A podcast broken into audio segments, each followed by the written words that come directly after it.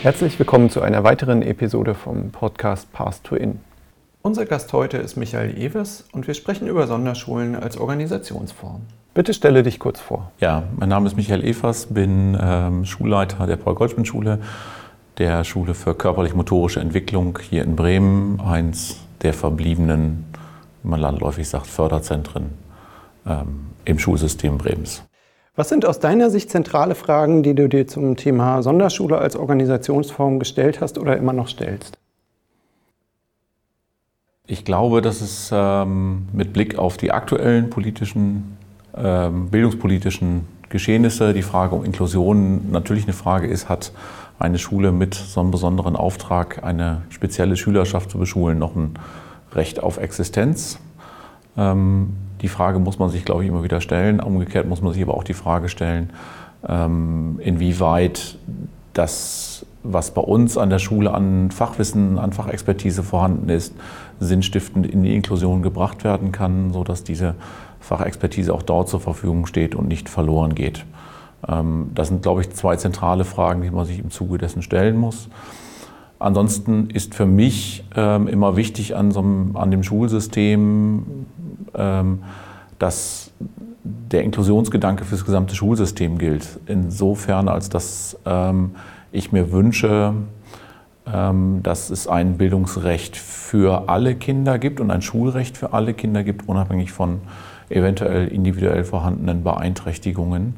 Ähm, und das ist das große Ziel, ähm, das auch wirklich für alle Kinder zur Verfügung zu stellen.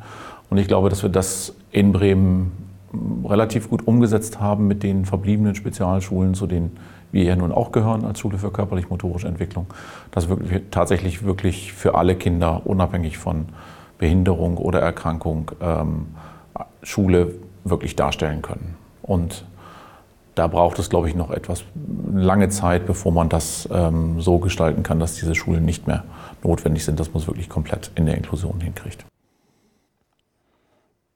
Bitte stellt eure Schule kurz vor. Ja, wie schon gesagt, es ist Schule für körperlich-motorische Entwicklung. Das heißt, wir sind ähm, die Schule mit dem speziellen Auftrag, Kinder mit einer motorischen Beeinträchtigung oder einer körperlichen Beeinträchtigung aufzunehmen. Ähm, wir sind laut Schulgesetz reine Wahlschule. Das heißt, wir sind eine Schule, die nur dann beschult, wenn die Eltern oder die Kinder, Jugendlichen es selber wünschen. Und auch immer nur dann, wenn, wie gesagt, ein entsprechender sonderpädagogischer Förderbedarf im Bereich der körperlich-motorischen Entwicklung vorliegt. Wir sind im, finde ich, positiven Sinne wirklich eine Gesamtschule. Das heißt, wir beschulen von Klasse eins bis Klasse zehn. Also decken die komplette Grundschulzeit und die Sekundarstufenzeit eins unter einem Dach ab, sodass die Schüler wirklich kontinuierlich bei uns durchlernen können. Die Schüler haben zudem die Besonderheit bei unserer Schule, zwölf Schuljahre Zeit, den Schulabschluss zu erwerben. Das hat zum einen den Grund, dass wir damit den Nachteilsausgleich umsetzen. Unsere Schüler fehlen häufig durch Rehabilitationsmaßnahmen oder durch, ähm, durch die Beeinträchtigung ist das Lernen auch verlangsamt, dadurch einfach diese Mehrzeit für den Schulabschluss. Zum anderen hat es einfach die Möglichkeit, dass alle Schüler, die dann nach zwölf Schulbesuchsjahren die Schule verlassen, auch ihre Schulpflicht nach deutschem Bildungsrecht absolviert haben und ähm, nahtlos in weiterführende Maßnahmen, Fördermaßnahmen wie Tagesbildungsstätten, äh, Tagesförderstätten oder Werkstätten für Menschen mit Behinderung wechseln können.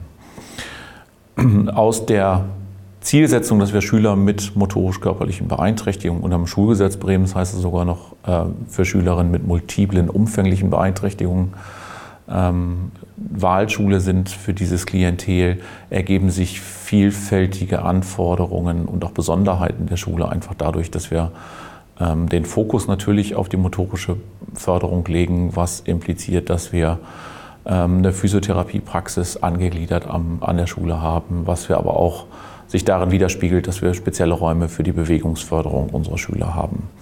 Natürlich auch ähm, entsprechende Möglichkeiten, Pflege ähm, sicherzustellen, die Schüler einfach brauchen oder auch medizinische Versorgung. Okay. Was gibt es noch, was eure Schule von einer klassischen Regelschule unterscheidet? Ähm, Ja, vieles habe ich eben schon genannt. Tatsächlich eine gewisse Besonderheit in der Ausstattung, Therapiepraxis angegliedert, spezielle Räume für die Bewegungsförderung. Ich glaube, uns unterscheidet auch sehr stark von der Regelschule, dass wir in multiprofessionellen Teams arbeiten. Das heißt, die Klassenleitung liegt nicht ausschließlich nur bei einer Lehrkraft, sondern diese Lehrkraft wird immer multiprofessionell von erzieherischen Fachkräften und pflegerischen, medizinischen Fachkräften unterstützt. Also diese multiprofessionelle Zusammenarbeit, die wir auch sehr als gesamtpädagogisches Team für die Klasse verstehen, ist schon eine Besonderheit. Das heißt, die ähm, Unterrichtsplanung und Durchführung liegt natürlich in Hand der Sonderpädagogen an der Schule, ähm, aber die anderen Berufsprofessionen, die im Haus sind, sind natürlich an so etwas wie Förderplanung, Umsetzung der Förderplanung ähm, und Ähnliches beteiligt, sodass wir wirklich davon sprechen können, dass es ein multiprofessionelles pädagogisches Team ist, was jeweils bei uns mit den Kindern arbeitet. Und das ist, glaube ich, schon eine Besonderheit, die wir an der Schule seit vielen, vielen Jahren etabliert haben und die man so in Ansätzen langsam in der Inklusion findet, aber längst noch nicht so flächendeckend, wie sie, glaube ich, bei uns realisiert ist. Genau, die Professionen, das hast du schon jetzt angerissen, aber vielleicht kannst du es nochmal neben dem, was es im Klassenteam sozusagen an Professionen gibt, darstellen, was es darüber hinaus noch gibt. Ja, mache ich gerne. Also nochmal zusammengefasst, Klassenteam sind Sonderpädagogen unterschiedlicher Fachrichtungen, ähm, schwerpunktmäßig natürlich Fachrichtung körperlich-motorische Entwicklung. Ähm, aber auch da suchen wir immer wieder Kollegen auch anderer Fachrichtungen, um uns auch in dem Bereich eine gewisse Multiprofessionalität zu haben, unterschiedliche Blickwinkel zu haben in der ähm, Schulorganisation und auch in der sonderpädagogischen Diagnostik und ähm, Förderung zu haben. Unterstützend kommen, wie gesagt, Erzieher oder Heilerziehungspfleger dazu und natürlich für die medizinische Versorgung immer auch Krankenschwestern, Krankenpfleger, die uns unterstützen. Ergänzt wird das Ganze durch Physiotherapeuten, die ähm, in einer angegliederten Praxis arbeiten. Das heißt, Träger der Praxis ist ähm, sozusagen nicht Schule selber, sondern ein anderes Unternehmen, was uns die, was die Physiotherapeuten am Schulvormittag dort einsetzt, wo ein Kooperationsvertrag besteht und wir einfach gemeinsam miteinander arbeiten und auch Austauschzeiten haben, aber ansonsten arbeitet die Praxis halt ähm, selbstständig. Ähm, es kommen hinzu F S Jler, die einfach zur Unterstützung hin und wieder da sind, da sind also Jugendliche, die ein freiwilliges soziales Jahr machen, ungelernt sind und ähm, aber einfach als Unterstützung für Teams oder für besondere Aktivitäten einfach in der Schule da sind. Als Schule würden wir uns sehr noch andere Professionen wünschen, die uns zurzeit fehlen. Da ist ein Stichwort Schulsozialarbeit, die ähm, an vielen Schulen ja mittlerweile üblich ist, bei uns leider noch nicht etabliert ist, ähm, aber ein großes Thema auch bei uns immer mehr wird ähm, für die Schülerschaft. Ähm, auch die Schulpsychologie, die in Bremen ja an den regionalen Beratungszentren ähm, organisiert ist, da fehlt so ein bisschen die Expertise für unseren Bereich, also auch spezielle Schulpsychologie für unsere Thematik ist sicherlich etwas, was für uns wünschenswert wäre. Natürlich kann man auch über andere Therapieformen noch nachdenken, Ergotherapie oder Logopädie bzw. Sprachtherapie, die sicherlich für viele Schüler hilfreich wäre, nochmal als Einzelunterstützung, konzentrierte Unterstützung in dem Bereich, von denen wir im Moment noch Abstand genommen haben, weil wir als reine Halbtagsschule einfach die Zeit nicht dafür haben, noch mehr Therapie im Schulalltag unterzubringen, was aber sicherlich für uns dann relevant wird, wenn wir irgendwann mal Ganztagsschule werden. Das ist ja ganz spannend. Warum seid ihr nicht Ganztagsschule? Also viele andere Förderzentren, vor allen Dingen im Bereich geistige Entwicklung natürlich, sind ja von, von Hause aus als, als Ganztagsschule konzipiert. Warum ist das bei euch anders? Also war in Bremen nie Thema, dass wir Ganztagsschule werden. Ähm, den Vorstoß gibt es erst seit wenigen Jahren, dass wir wirklich als Kollegium versuchen, ähm, längeren Schultag zu organisieren und Richtung Ganztag zu werden. Der erste Anlauf ist an Elternbeteiligung gescheitert. Da gab es nicht, nicht ausreichend Zustimmung in der Elternschaft. Ähm, jetzt mit Umsetzung der Bundesvorgaben zur ganzheitlich oder ganz oder flächendeckenden ganztägigen Beschulung sind wir natürlich auch mit in der Diskussion, dass wir entsprechend Ganztagsangebote machen. Gut. Ähm, welche Abschlüsse können bei euch erreicht werden? Ja, wir sind im Prinzip ähm, einer Oberschule gleichgestellt. Das heißt, ähm, bei uns können alle Abschlüsse der Sekundarstufe eins erworben werden. Ähm, das sind in Bremen schlicht und ergreifend ein Abgangszeugnis für die Schüler, die keinen Abschluss erwerben, dass sie einfach die Schulzeit absolviert haben. Ähm, über die einfache und erweiterte Berufsbildungsreife theoretisch bis zum mittleren Schulabschluss, das was früher mal Realschulabschluss war. Ähm, in der Regel bemühen wir uns aber, diese Schüler, die einen mittleren Schulabschluss erreichen können, ähm, in inklusive schulische Settings zu bringen. Das gelingt uns im Regelfall auch relativ gut. Es gibt hier und da mal eine Ausnahme, dass ein einzelner Schüler oder eine einzelne Schülerin aufgrund einer individuellen Situation das dann doch bei uns an der Schule macht. Was würdest du gerne an eurer Schule ändern? Also ich glaube, ein Stichwort ähm, ist vorhin schon gefallen, Ganztagsschule. Ich glaube, dass das ein großes Thema für uns ist, einfach um ähm, noch mehr individuelle ähm, Therapie in den Schulvormittag reinzuholen, im Sinne eines familienentlastenden Moments, ähm, dass die Eltern das nicht noch nachmittags machen müssen. Ich glaube auch tatsächlich, dass ein Ganztagsbetrieb unseren Schülern noch mal sehr entgegenkommt, weil wir noch stärker ähm, entzerren und rhythmisieren können, im Sinne von mehr Pausen einbauen, also Dinge einfach noch deutlicher entstressen können vom Lerntempo her.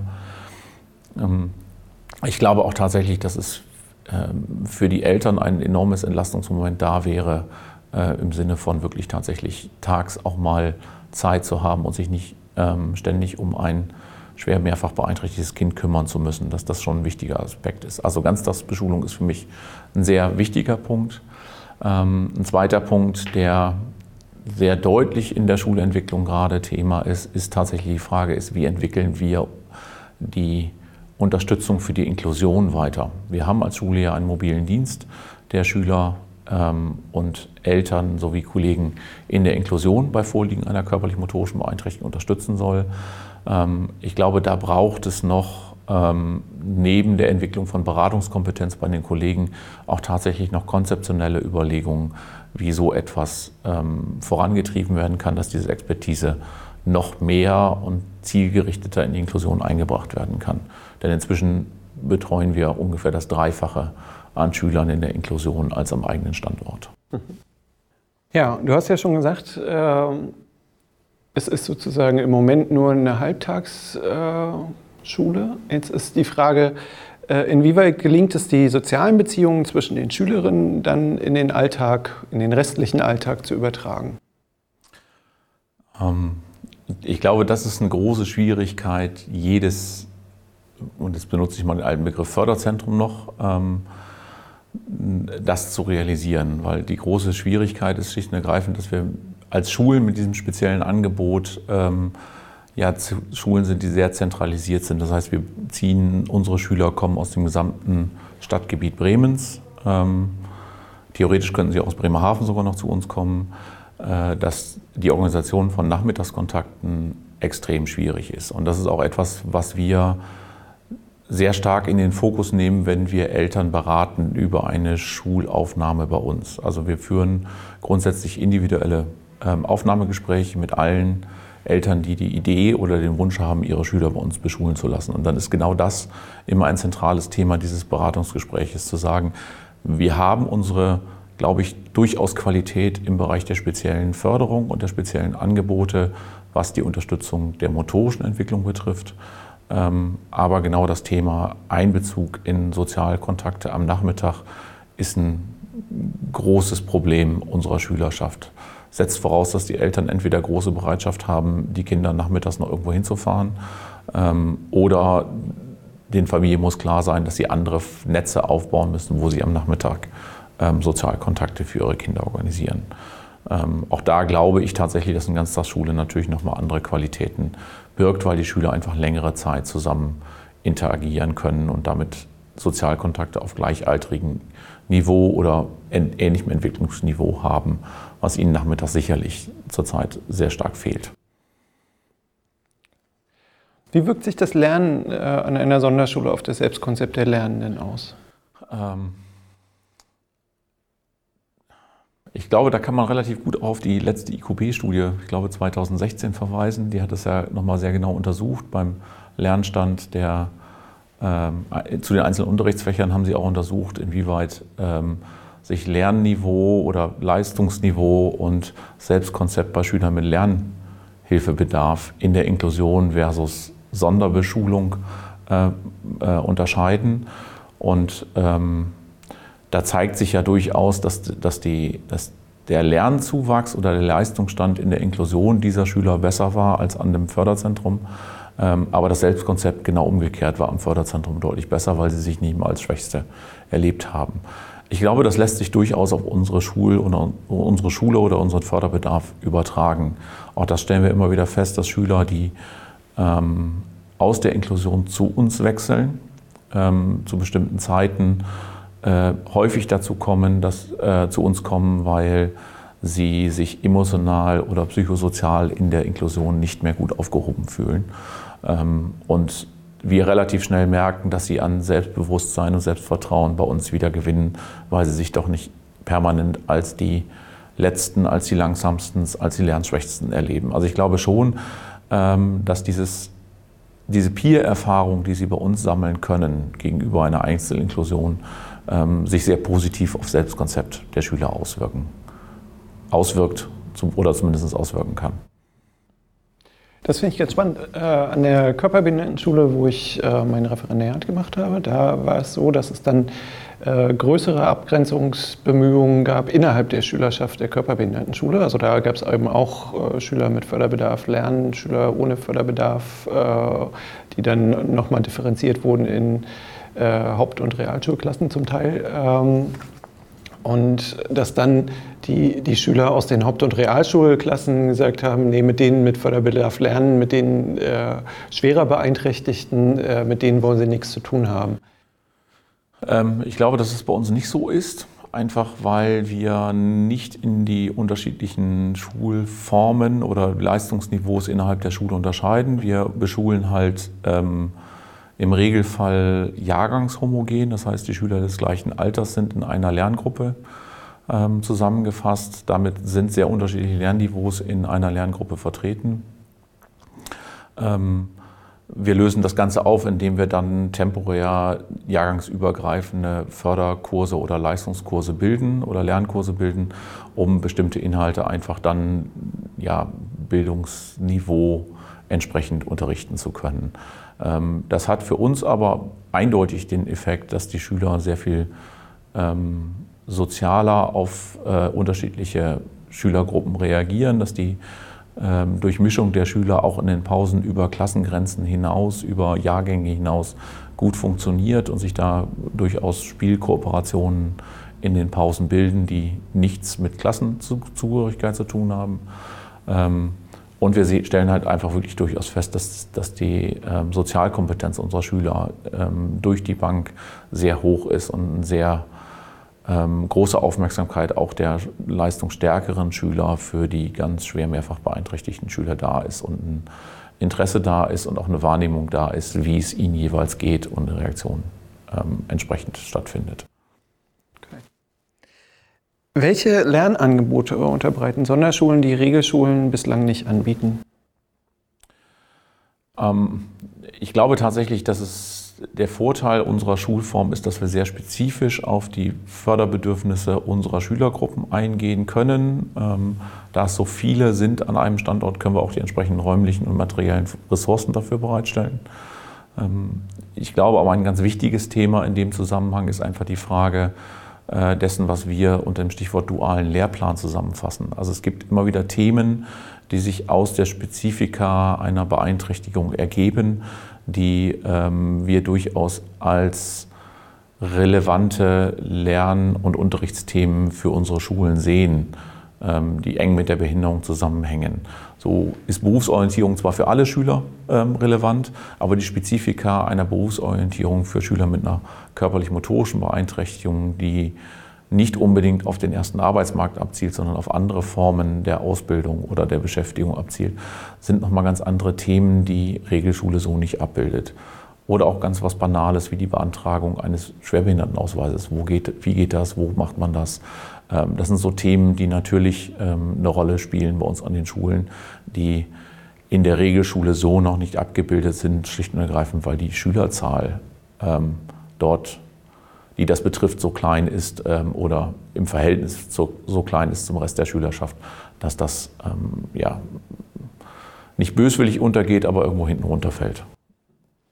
Inwieweit spielen lebenspraktische Anteile bei euch auch eine Rolle oder äh, sind die äh, ähnlich äh, unterrepräsentiert sozusagen wie in der Regelschule? Ähm, nee, lebenspraktische Inhalte spielen bei uns natürlich schon eine Rolle, ähm, das ist ganz klar. Das spielt aber auch damit zusammen, ähm, dass diese ganze Betrachtung, was kommt nach Schule, für unsere Schüler natürlich ähm, eine deutlich andere ist als an der als im Regelschulbereich, ähm, wo die Schüler, oder sagen wir anders, wo mittlerweile ja durchaus auch verstanden wird, dass Berufsorientierung großen Stellenwert ausmacht und auch viel im Regelschulbereich dafür getan wird, Ausbildung von Berufswahlkoordinatoren oder ähnliches, ähm, spielt sie bei uns nochmal eine deutlich größere Rolle hinsichtlich ähm, auch Fragen der Selbstversorgung, des ähm, Wohnens mit Assistenz oder des betreuten Wohnens, sowie der betreuten Beschäftigung in Werkstätten für Menschen mit Behinderung. So ist der ganze Bereich, wir nennen das nicht mehr unbedingt lebenspraktische Bildung oder lebenspraktische Fähigkeiten, sondern fassen das eher auch unter dem Stichwort Wirtschaft, Arbeit, Technik zusammen, so wie das klassisch an der Regelschule heißt, geben dem aber sehr viel mehr Raum als an der Regelschule in den letzten vier Schuljahren. Also da ist ein großer Schwerpunkt da, wo wir dann auch über Hospitationen in Einrichtungen mit den Schülern, teilweise Kombination Schüler-Eltern, äh, sodass die Eltern auch eine Vorstellung davon kriegen, ähm, was da auf ihre Kinder zukommt, da sehr viel mehr investieren, als, glaube ich, Regelschulen investieren, mh, weil das einfach ein unwahrscheinlich wichtiger Aspekt ist. Und da gehört natürlich dann auch sowas wie Selbstversorgung im Sinne von ähm, da, wo es irgend möglich ist, zumindest rudimentäre Ähm, Kenntnisse zum Zubereiten von ähm, Gerichten oder sowas zu erwerben oder auch sowas wie Wäschepflege, also Bedienung einer Waschmaschine oder ähnliches auch einfach mal zu lernen. Welche Lernangebote sollten Sonderschulen gegebenenfalls noch stärker in den Fokus nehmen? Ähm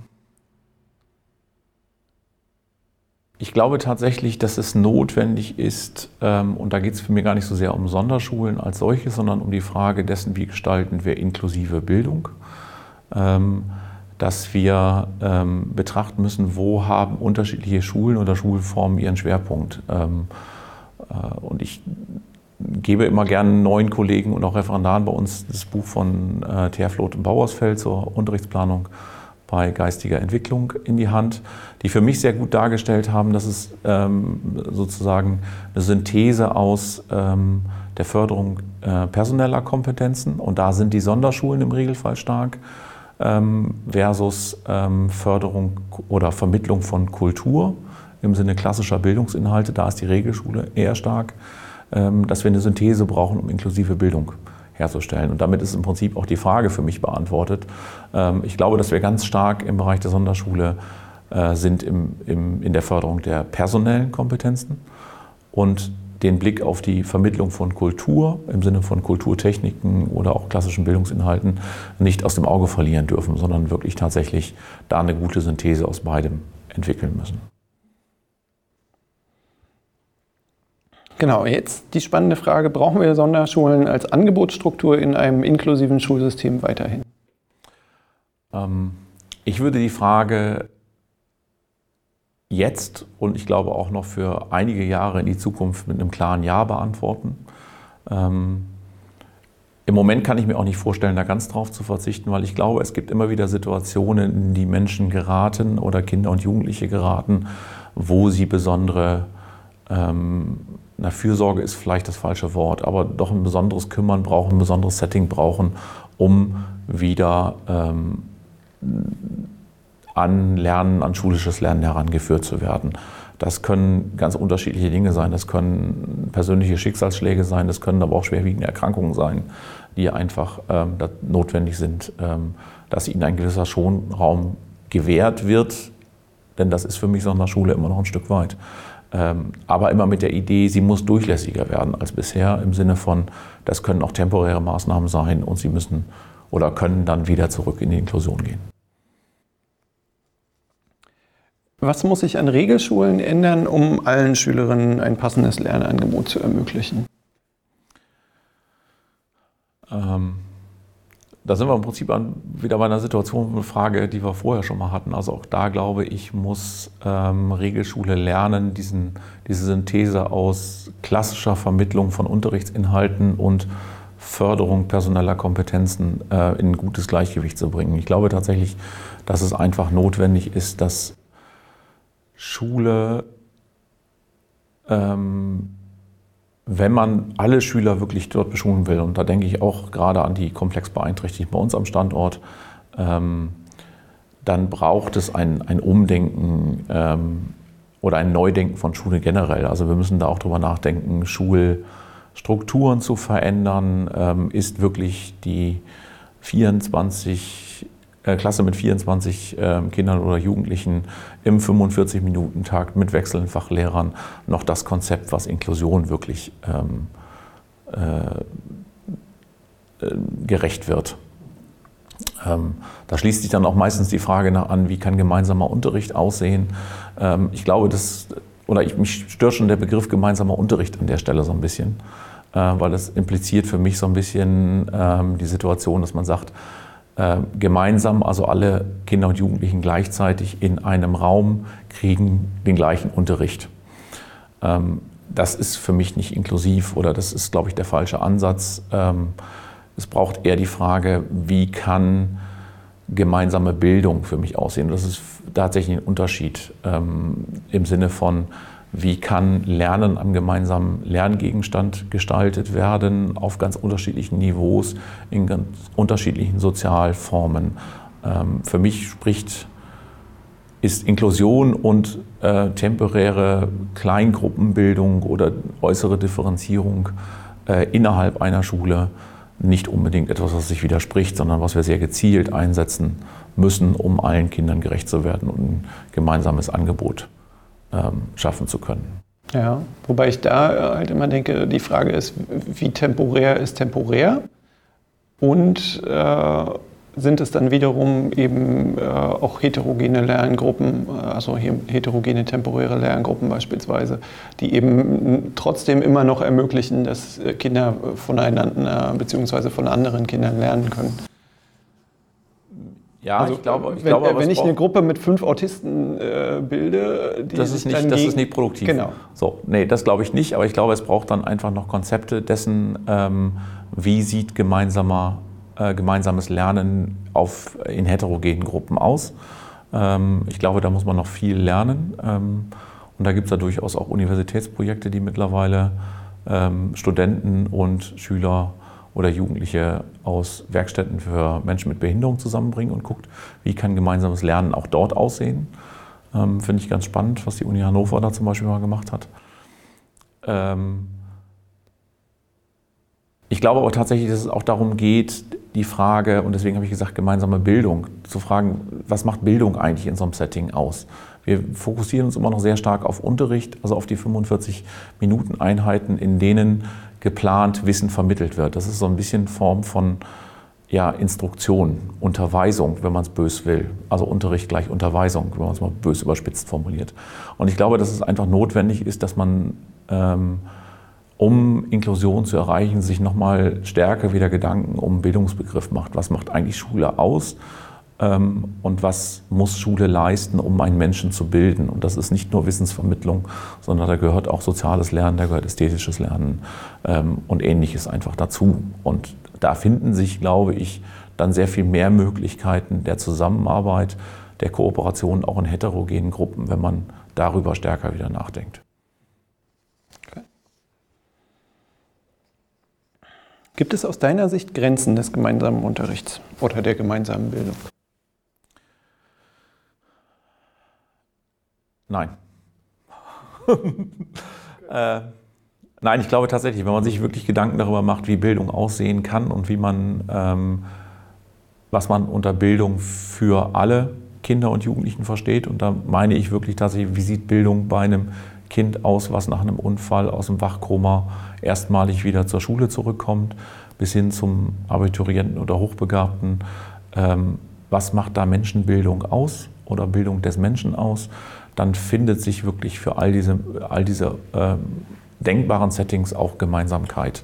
Und ähm, Grenzen sind nur da, glaube ich, tatsächlich, wo ähm, es einem Individuum, also einem einzelnen Schüler oder Schülerin so ähm, in der Situation nicht gut geht, dass man, das, äh, dass man da einfach ein anderes Setting muss, suchen muss und das anbieten muss. Aber das definiert dann das Individuum und nicht das System. Wie kann verhindert werden, dass die Sonderschulen zu Restschulen werden, an denen sich Schülerinnen mit besonders hohem Unterstützungsbedarf oder besonders auffälligem Verhalten sammeln?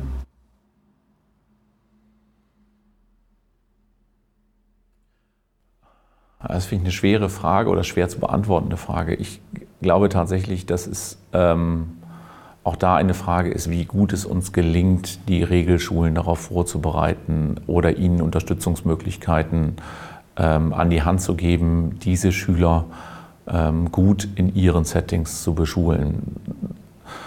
Solange das nicht gegeben ist, solange die Frage dessen nicht gegeben ist, wie sehen Konzepte aus? Und das ist für mich nicht nur Ressource, den Regelschulen zur Verfügung stellen. Also nicht nur mehr Personal ermöglicht die Beschulung von äh, Kindern mit hohem Unterstützungsbedarf in der Inklusion, sondern tatsächlich auch die Entwicklung entsprechender Konzepte und ähm, die praktische Umsetzung dieser Konzepte in der Fläche an Regelschulen, um genau das zu verhindern.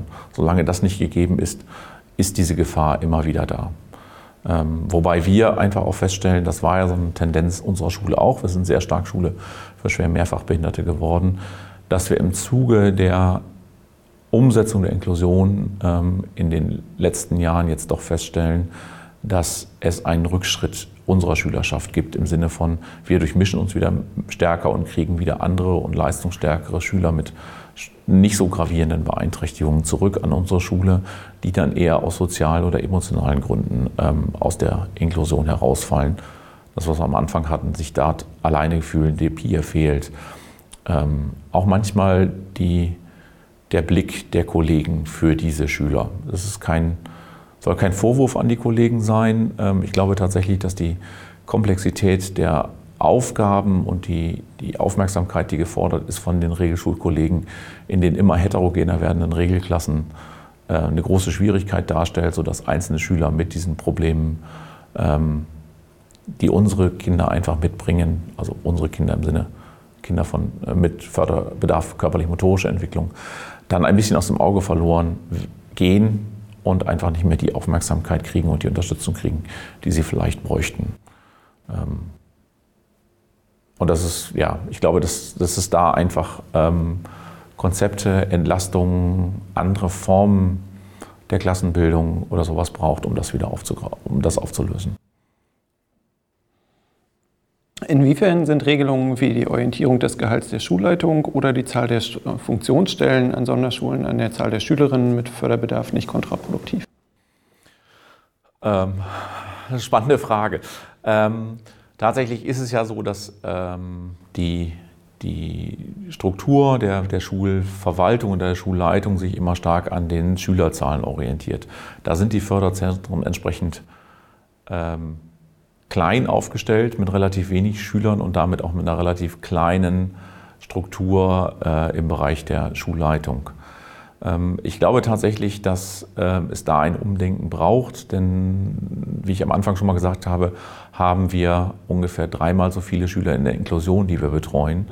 Dieses, diese Aufgabe und diese Umsetzung ist dort gar nicht abgebildet ähm, im Bereich der Schulverwaltung, dass da ein enormer Verwaltungsaufwand natürlich mit verbunden ist.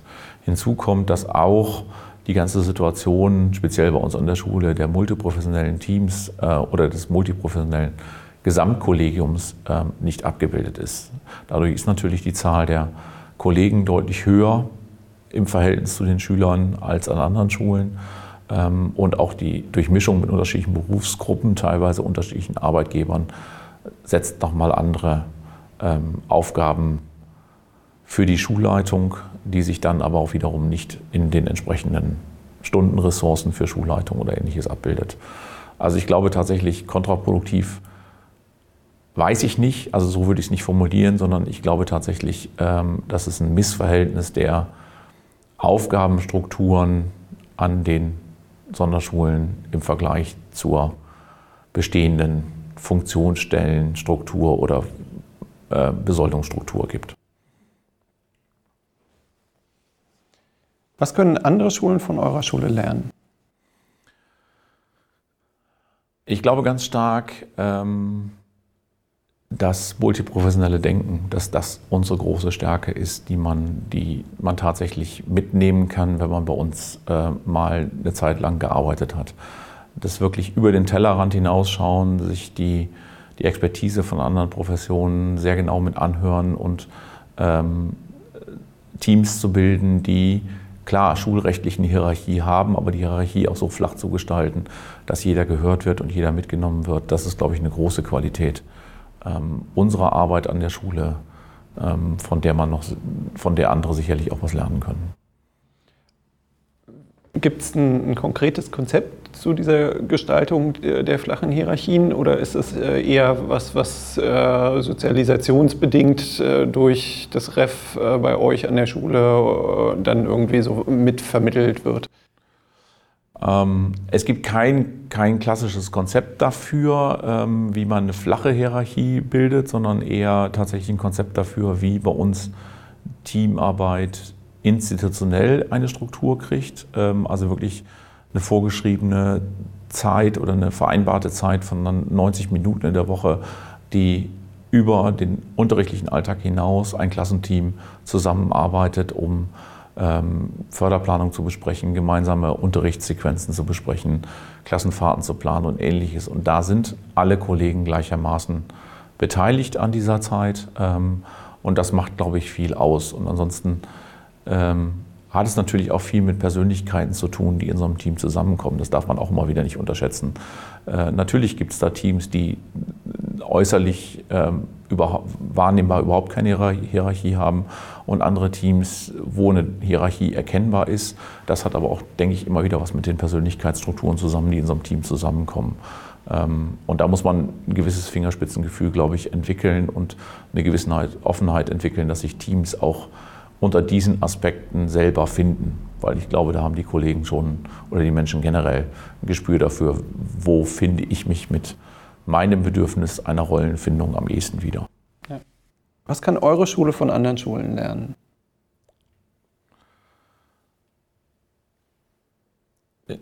Ich glaube, da sind wir gerade ganz stark dran an dem Thema, dass wir uns deutlich wieder verändern müssen, was tatsächlich den Bereich der Bildungsinhalte, der klassischen Bildungsinhalte, der tradierten Bildungsinhalte betrifft, uns aufstellen müssen. Wir waren einfach, es gab eine Phase, in der wir ausschließlich Schüler mit komplexen Beeinträchtigungen aufgenommen haben, überhaupt keine Schulabschlüsse mehr angestrebt haben bei unserer Schülerschaft.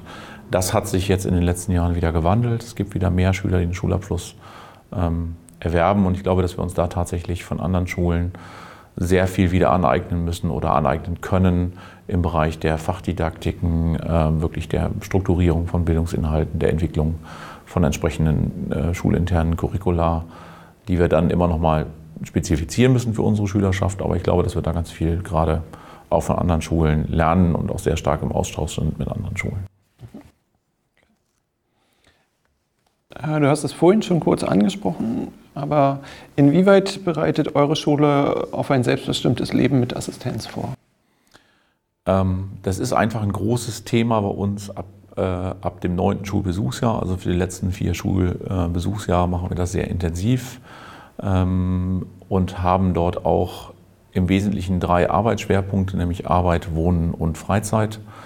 Ähm, Arbeit ist ganz klar, da arbeiten wir sehr intensiv auch mit, dem, mit der Reha-Abteilung der Agentur für Arbeit zusammen, um über die letzten vier Schuljahre ähm, optimale Beschäftigungsmöglichkeiten für die Schüler zu finden und auch zu erproben. Da gehört zum Beispiel auch dazu, dass im Regelfall unsere Schüler alle zwei Praktika machen an unterschiedlichen Stellen, ähm, um auch unterschiedliche Beschäftigungsformen kennenzulernen. Nicht unbedingt, da geht es nicht unbedingt äh, darum, verschiedene Berufsfelder kennenzulernen, sondern wirklich tatsächlich ähm, für jemanden, der ein Berufsbildungswerk anstrebt, auch mal Praktikum in der Werkstatt für Menschen mit Behinderung zu machen, um einfach für sich selber zu entscheiden, passt das für mich. Ähm, oder für die Schüler, für die es in Frage kommt, auch mal ein Praktikum im ersten Arbeitsmarkt zu machen, um zu sehen, bin ich den Anforderungen dort auch gewachsen.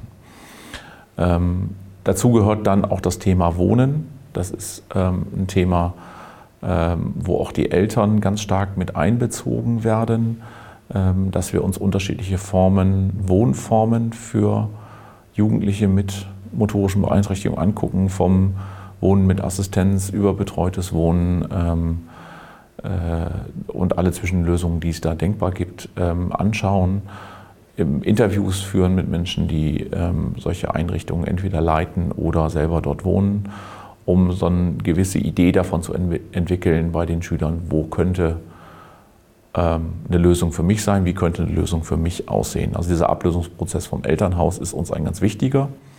Ähm, Im Grunde gehört für uns in dem Bereich auch schon sehr frühzeitig dazu, dass Klassenfahrten fester Bestandteil des, des Schulkonzepts sind, dass wir also sehr, sehr regelmäßig mit den Schülern auch auf Klassenfahrt fahren, unabhängig vom Grad ihrer Beeinträchtigung. Einmal zur Entlastung der Familien, aber auch ganz bewusst diesen Ablösungsprozess vom Elternhaus sehr früh schon mit äh, zu unterstützen. Der Bereich Freizeit ist noch relativ klein, ähm, sodass wir einfach mit den Schülern auch gucken, was gibt es für Freizeitbeschäftigungsmöglichkeiten, oder sie dahingehend zu unterstützen, ein eigenes ästhetisches Empfinden Richtung Musikgeschmack oder Ähnliches zu entwickeln, um auch dort eine gewisse Art von Emanzipation gegenüber den Eltern oder gegenüber uns auch als Schule zu entwickeln. Okay. Was würdest du gerne am Schulsystem ändern?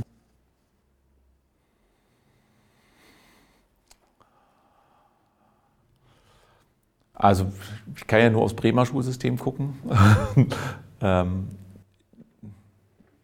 Frage, also gut, fangen wir anders an. Also die Frage, die sich mir stellt, ist manchmal tatsächlich, ist, ein, ist die Kleinteiligkeit eines Bildungssystems durch die Bestimmung ähm, der, Bildungs, des Bildungs, der Bildungsgesetze durch die einzelnen Bundesländer überhaupt noch zeitgemäß? Das wäre für mich tatsächlich mal eine Frage, die, die diskutiert werden müsste. Ähm, ist es wirklich hilfreich, dass wir so viele unterschiedliche Bildungssysteme in einem doch relativ kleinen Land wie die Bundesrepublik Deutschland haben? Sollte man da nicht eher über einheitliche Reformen nachdenken? Ähm, das würde, glaube ich, einiges vereinfachen. Ähm, bezogen aufs Bremer Bildungssystem ähm, gibt es für mich viele kleine Dinge, die ich eigentlich schade finde, die im Zuge der Einführung der Inklusion versäumt worden sind. Also wir hatten ja ein sehr gutes System, zum Beispiel im Bereich der kooperativen Beschulung im Förderschwerpunkt geistige Entwicklung oder Wahrnehmerentwicklung, wie es in Bremen heißt. Ähm, die ist aufgelöst worden im Sinne der inklusiven Bildung. Das heißt, die Schülergruppen oder die Klassen und die Lehrer sind an die jeweiligen Regelschulen ähm, sozusagen überführt worden, sind jetzt Teil der Regelschule.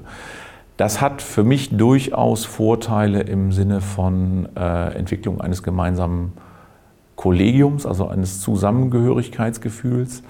Auf der anderen Seite sehe ich aber die große Problematik, dass ähm, Fachexpertise verloren geht, weil die, weil die Fachlichkeit der wenigen Sonderpädagogen, die dann an einem Standort sind, ähm, sich nicht mehr befruchten kann durch einen größeren Kreis. Also ich glaube tatsächlich, dass die Kooperation in ihrer Qualität auch davon gelebt hat, dass die Kollegen, Sonderschulkollegen sich in regelmäßigen Zeitabständen im großen Kollegium über den Standort hinaus ähm, an ihrem jeweilig zuständigen Förderzentrum nochmal getroffen haben und sich fachlich ausgetauscht haben, Fortbildung organisiert haben und Ähnliches.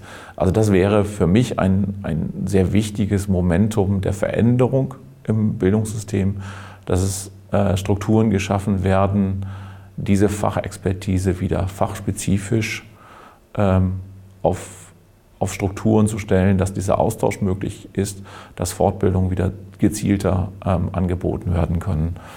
Das ist tatsächlich ein Punkt, der, der aus meiner Sicht ganz zwingend notwendig ist, damit die Fachexpertise erhalten bleibt. Ansonsten, glaube ich, ist es auch noch viel die Frage ähm, der Konzeptentwicklung.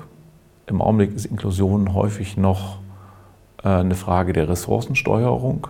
Wir stellen Förderbedarf in Klasse drei fest, damit wir Ressourcen in Klasse fünf steuern können. Ähm, ich glaube, das ist für die, für die konzeptionelle Umsetzung erheblich hilfreicher wäre oder mehr anstoßen, mehr angestoßen würde, da konzeptionell sich als Schule auf den Weg zu machen, ähm, wenn man dazu übergehen würde, eine Ressource wirklich sinnvoll ähm, als Grundstruktur in eine Schule zu, zu implementieren ähm, und von der Statuierungsdiagnostik wegkommt, hinsicht, dahingehend zu sagen, macht ein sinnvolles Förderkonzept, um die Schüler, die bei euch ankommen, entsprechend ähm, ja, zielführend und gut durch die Schullaufbahn zu bringen. Ja.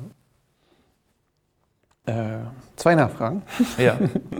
äh, also Verzicht auf Statusdiagnostik äh, ist äh, ein Thema, was ich äh, sehr spannend finde und auch durchaus wichtig.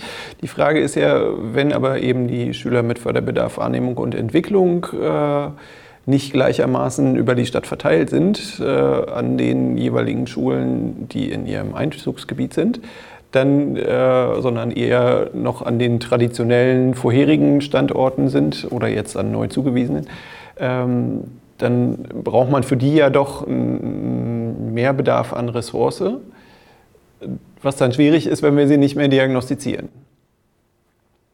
Ja. Und äh, wir können ja nicht jetzt allen Standorten die Ressource geben, als hätten sie äh, gleichermaßen viel Schüler mit Förderbedarf, Wahrnehmung und Entwicklung. Und dann gibt es aber eben Standorte, die haben viel mehr Schüler mit W und E und andere, die haben gar keine Schüler mit W und E.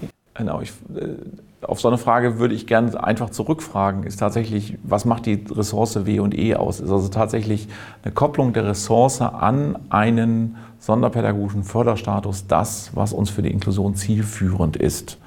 Gibt es nicht durchaus Schüler äh, im Bereich auch des Förderbedarfs Wahrnehmung und Entwicklung, die längst nicht so viel personelle Ressource bräuchten wie ein Schüler im Bereich sozial-emotionale Entwicklung? Also bräuchten wir andere Kriterien, um äh, personelle Ressource zu steuern, im Sinne nicht, wir statuieren klassisch einen sonderpädagogischen Förderbedarf nach einer gewissen Schublade und setzen den gleich mit einem personellen personellen Ressource, oder geht es nicht vielmehr darum, wenn wir Inklusion wirklich brauchen, auf die individuellen Bedarfe der Schüler zu schauen ähm, und daran abhängig zu machen, wie viel Ressource kommt an ein Kind. Das geht, glaube ich, nicht, wenn man das zentral versucht weiter zu steuern. Das geht, glaube ich, nur dann, wenn man wirklich dazu übergeht zu sagen, alle Schulen haben ausreichend Ressource und ausreichend Fachexpertise, um sich auf die individuellen Bedarfe der Schüler einzustellen. Ja. Spannend.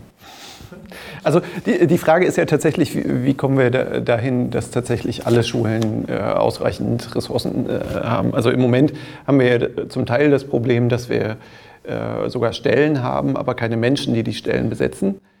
Aber das ist ja ein anderes Problem. Da sind wir im Fachkräftemangel. Das ja. ist ja, ist ja nochmal anders. Genau. Also wir, ja. Haben ja, wir haben ja zurzeit die Situation, dass wir nicht nur über, die, über das Problem der Ressourcensteuerung nachdenken müssen, sondern wir denken eher darüber nach, wie steuern wir den, den Ressourcenmangel, den wir zurzeit haben. Aber das ist ein Fachkräftemangel, den wir, den wir aktuell einfach im System haben und ähm, für den es auch nicht so ohne weiteres jetzt eine Lösung gibt, außer dass man wirklich ganz anders darüber nachdenkt. Ähm, es gibt zum Beispiel den, den Ansatz im, im deutschsprachigen Bereich Belgiens, die ja ähm, sich auch auf dem Weg der Inklusion gemacht haben und sehr deutlich sagen, dass sie es nicht befürworten, dass ein Sonderpädagoge mit Schülern in der Inklusion arbeitet. Die, Sonder-, die, die Förderung der inklusiv beschulten Schüler muss, so ist ihr Ansatz, komplett durch die, durch die Regelschulpädagogen miterfolgen. Die Sonderpädagogen sind ausschließlich dazu da, den Regelschulpädagogen das fachliche und handwerkliche Know-how an die Hand zu geben, dass sie das leisten können. Das macht nochmal was auch mit Verantwortung. Ich glaube, dass auch das tatsächlich ja ein Thema ist im inklusiven Setting. Also wenn wir in der Beratung, wir sind ja viel in Schulen in der Beratung unterwegs, so, ein, so eine Frage der Haltung da ist oder die muss noch entwickelt werden, dass es nicht dazu kommt zu sagen, äh, mein Schüler, dein Schüler, ähm, sondern na, entweder unsere Schüler oder ich bin wirklich verantwortlich für alle Schüler. Ähm, Insofern glaube ich, ist das, ist, das wird sich nicht auflösen, solange wir eine klare Ressourcenzuordnung haben. Und das ermöglicht auch den Kollegen immer wieder zu sagen, wieso sind doch deine Schüler, weil nur wegen denen bist du jetzt hier. Und wenn man da durchaus zu anderen Formen kommt und den Schulen da mehr Autonomie gibt, bestimmte Ressourcen zu steuern, die ihnen natürlich zur Verfügung gestellt werden müssen, dann ermöglicht es auch tatsächlich als Gesamtkollegium eine andere Haltung zu entwickeln, anders mit Dingen umzugehen. Gibt es noch was, was du gerne noch ergänzen würdest zum Thema Sonderschule als Organisationsform?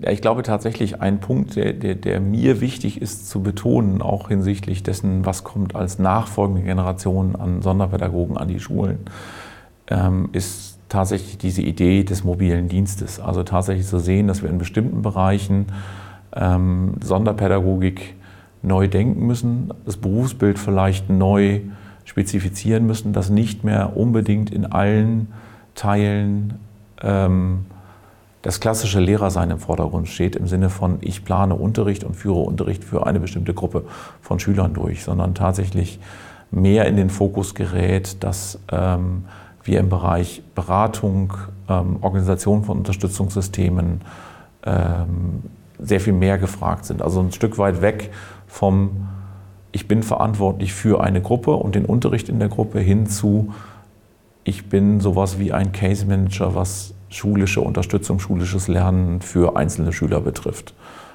und damit auch eine gewisse Verschiebung in den zu erwerbenden Kompetenzen im Rahmen des Studiums und auch der zweiten Ausbildungsphase, also im Referendariat, einfach erfolgt. Also Diagnostik, Beratung, Interventionsplanung für, das, für den einzelnen Schüler sehr viel mehr in den Fokus gerät als der klassische Unterricht. Gut. Welche Fragen würdest du den Studierenden gerne mit auf den Weg geben? Genau, also ich glaube, ganz wichtig ist, wenn man heute Sonderpädagogik studiert oder mit der Absicht, Sonderpädagoge zu werden, studiert, ähm, äh, sich des eigenen Berufsbildes klar zu sein. Wir hatten das ganz zu Anfang mal in der Diskussion, ist Unterricht noch das Kerngeschäft eines Sonderpädagogen?